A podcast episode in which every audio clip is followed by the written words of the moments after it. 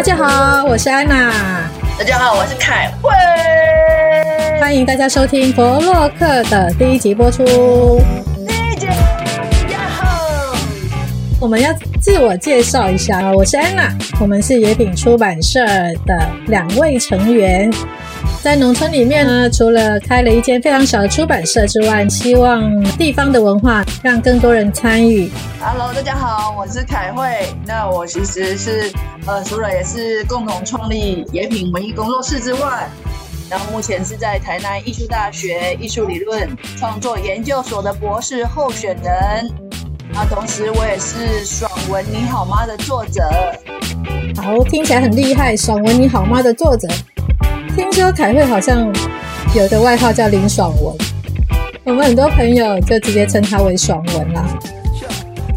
那今天我们第一集特别邀请到凯慧来跟我们分享她如何在南投市的返乡生活。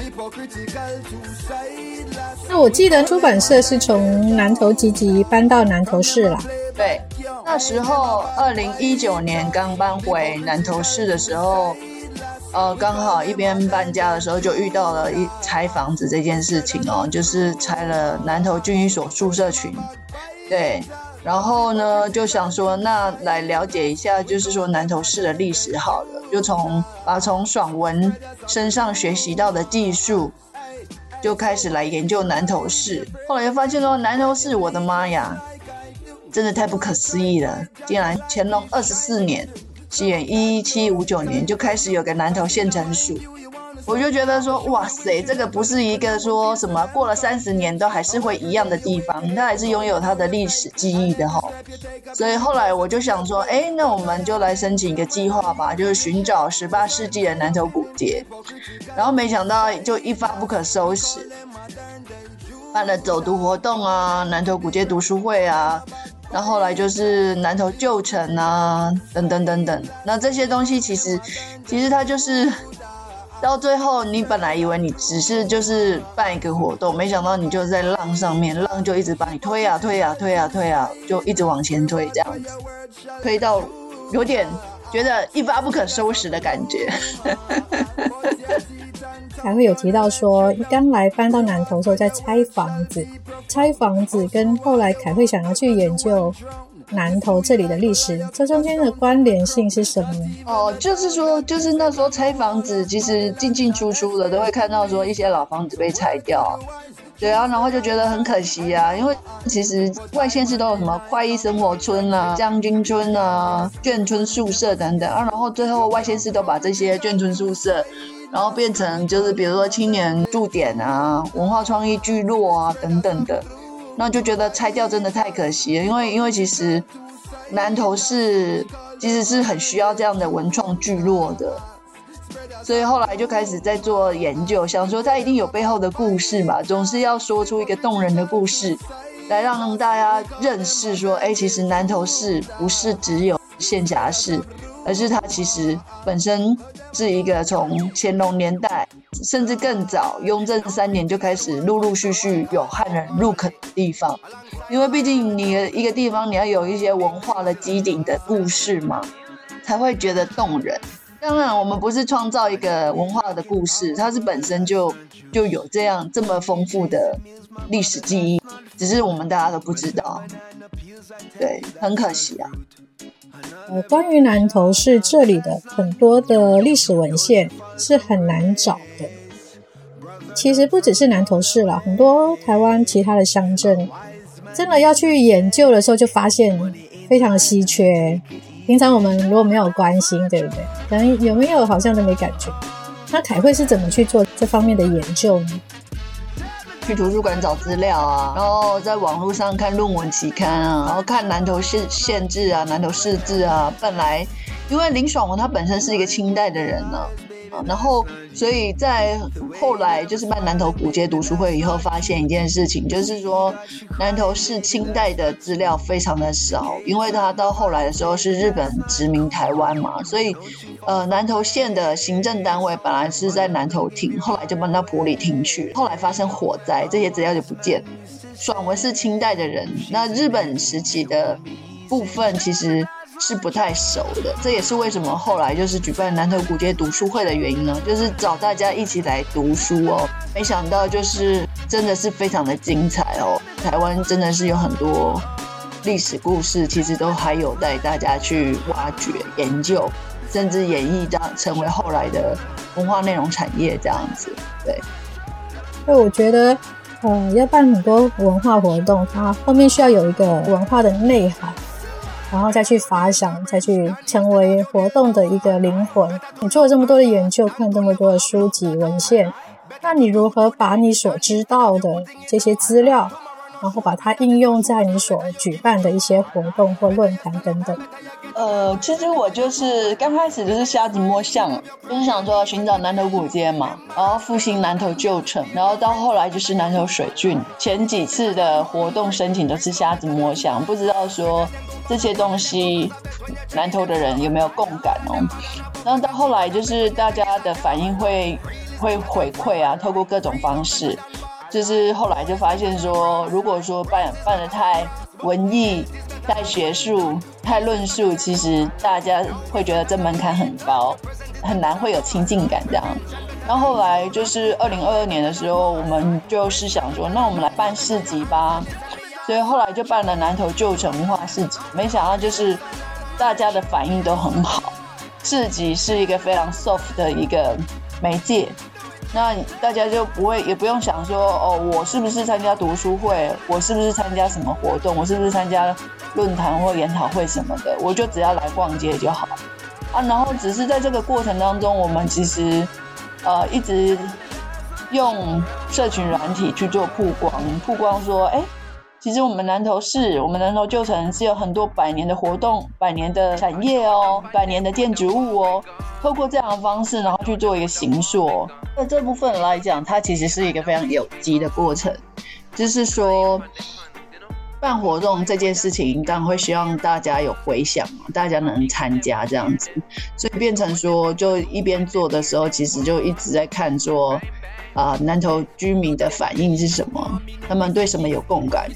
然后一直在做调整。比如说我在分享这些活动的时候，我会从用字遣词，比如说大家会觉得说，哎、欸，天哪，我们南投市竟然是旧城哎、欸！当他们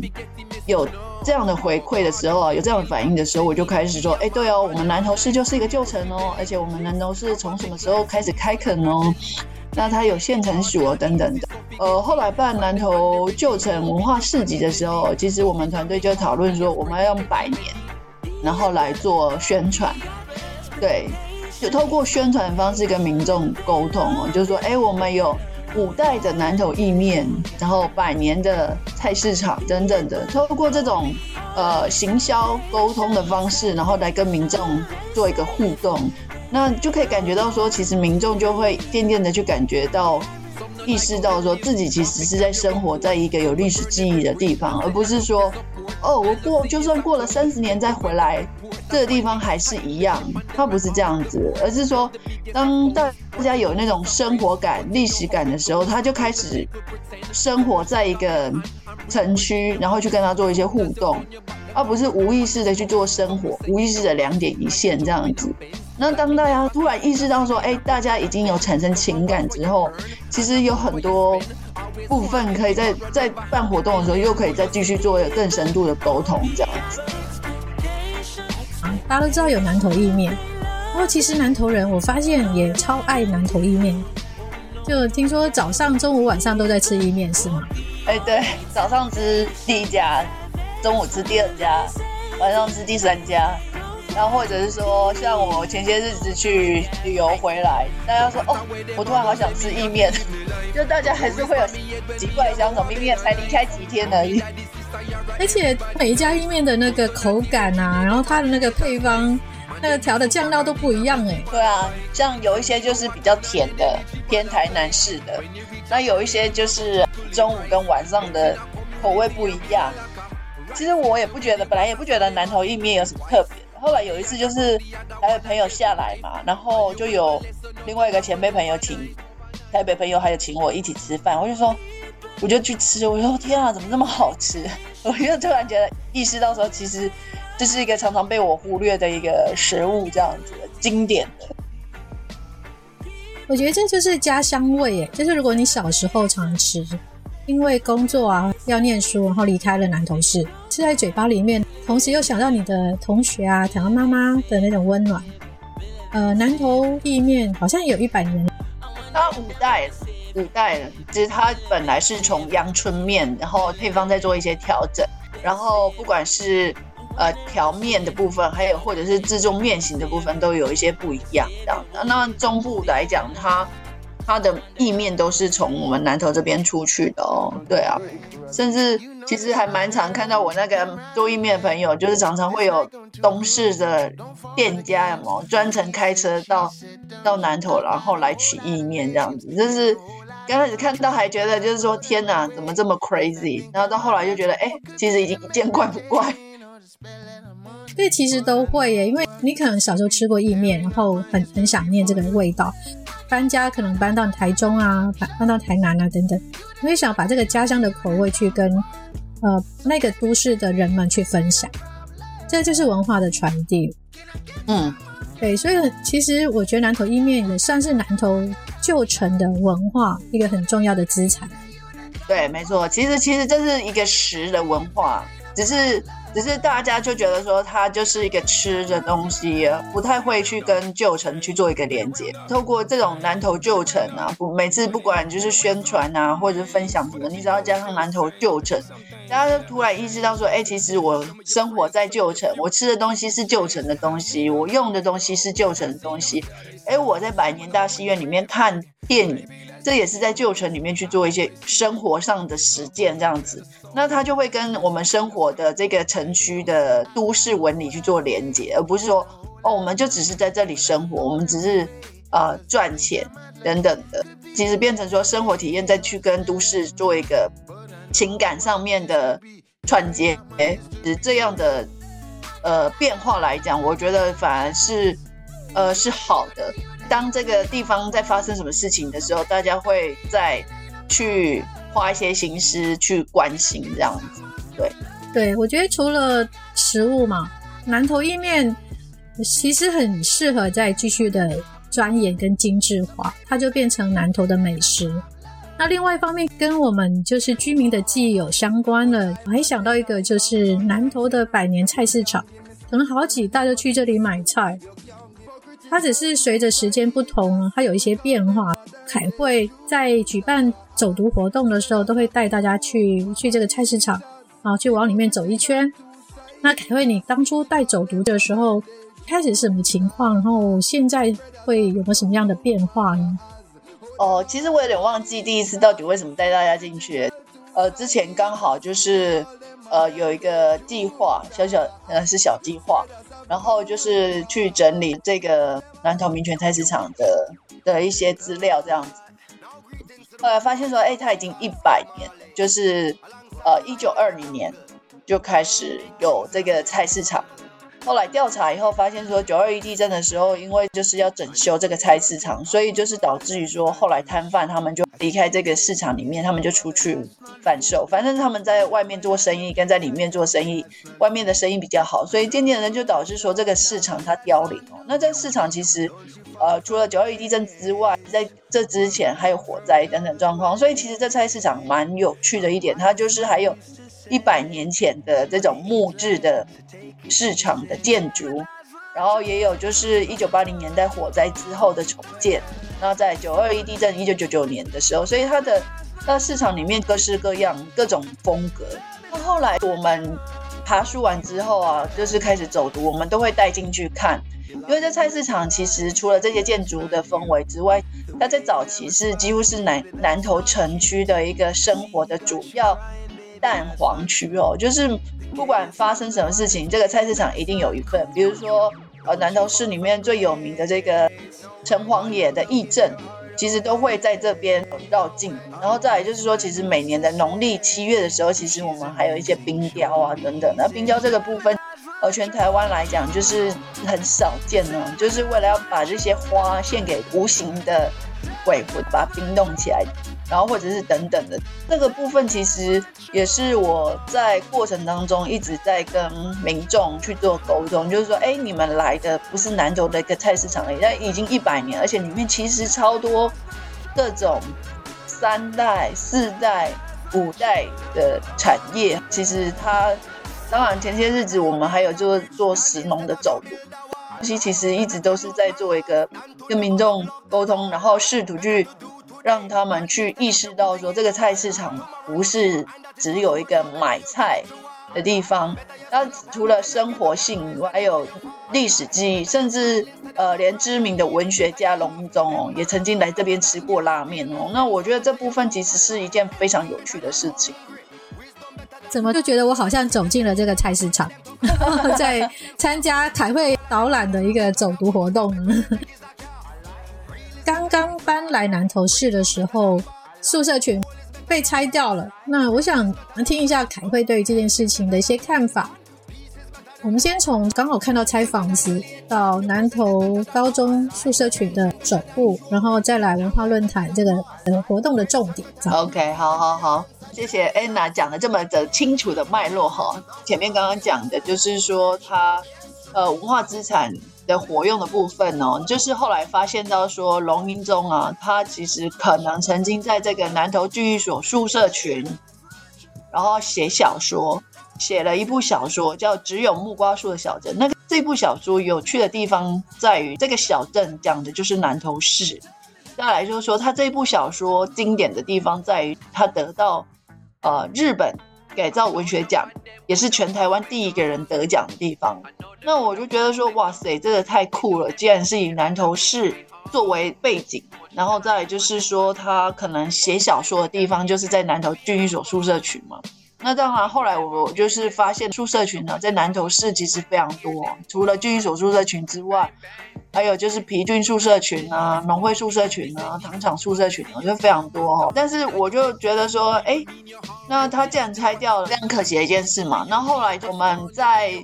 呃一个朋友家哦，他刚好就是在南投高中宿舍群里面的日式宿舍里面，我们就在那边就是做了很多的读书会啦、很多的聚会等等。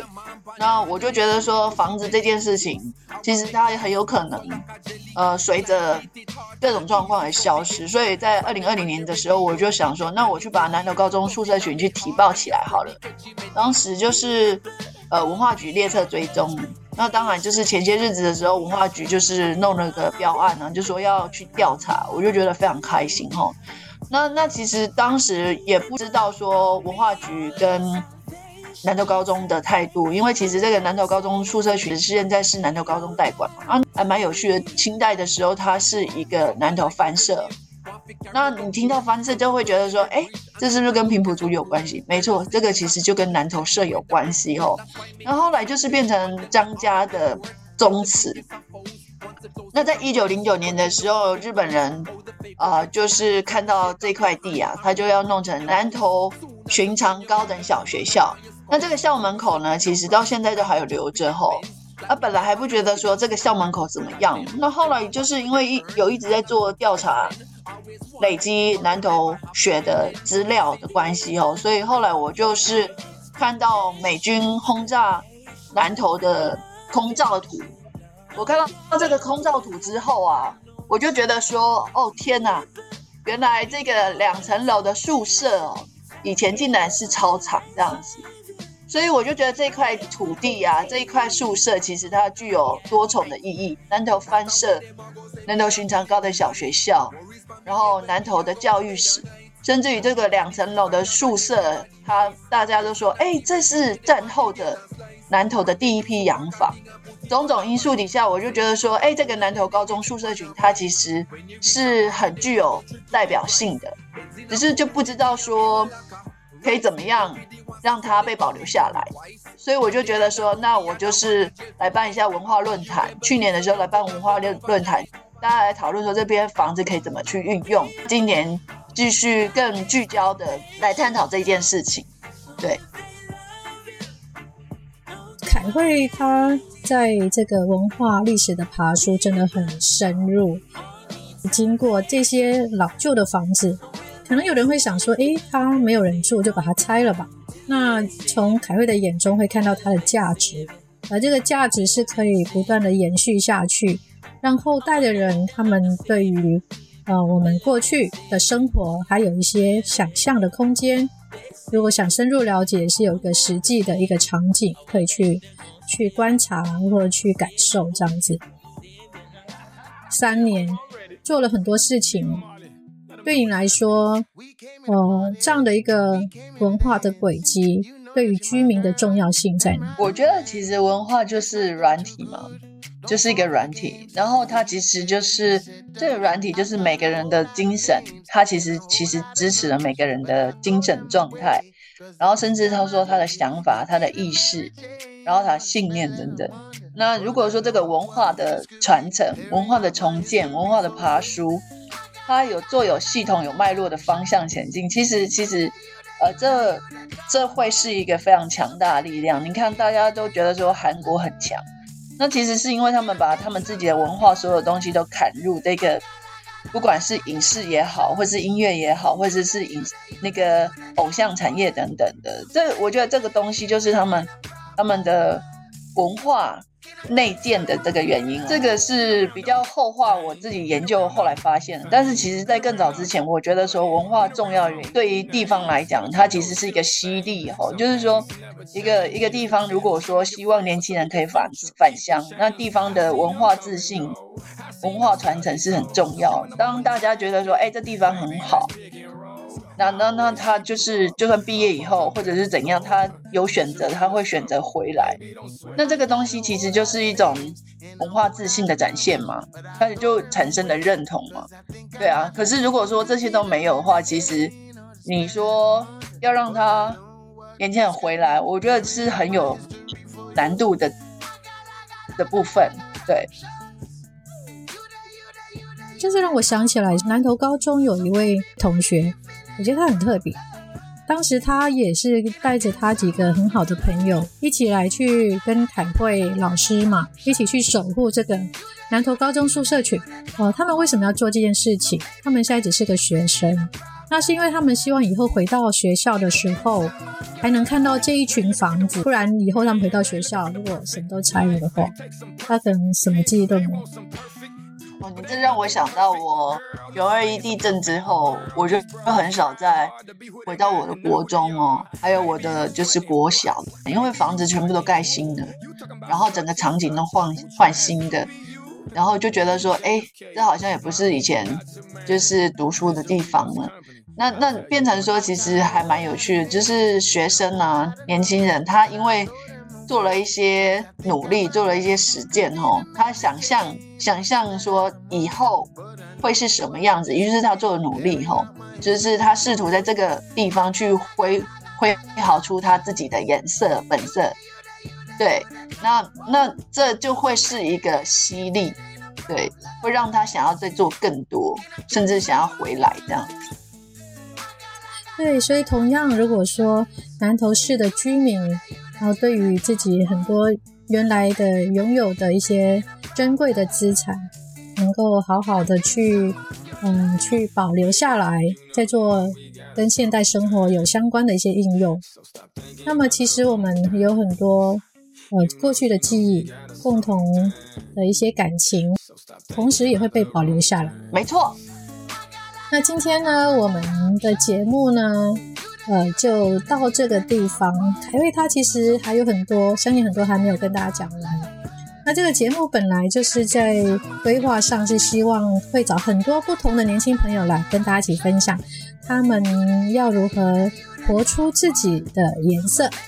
那今天就很感谢凯慧跟我们大家分享这么多她在南投市的生活、她的经验、她的研究跟她举办的活动。那我相信很多人听了也会有一些不同的启发。 Yes， 嗯，今天谢谢大家。 Yes， 我们下次再见，你好看了，拜拜拜拜。